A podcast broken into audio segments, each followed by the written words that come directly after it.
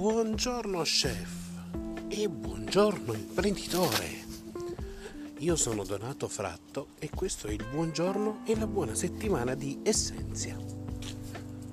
L'aforisma della settimana è di Pablo Neruda. Soltanto l'ardente pazienza porterà al raggiungimento di una splendida felicità. Con questo pensiero il grande poeta cileno sottolinea quanto spesso è essenziale aspettare, aspettare, controllare la cottura, girare e ancora girare per un risultato che al palato inebria, ubriaca, punge e spesso picca.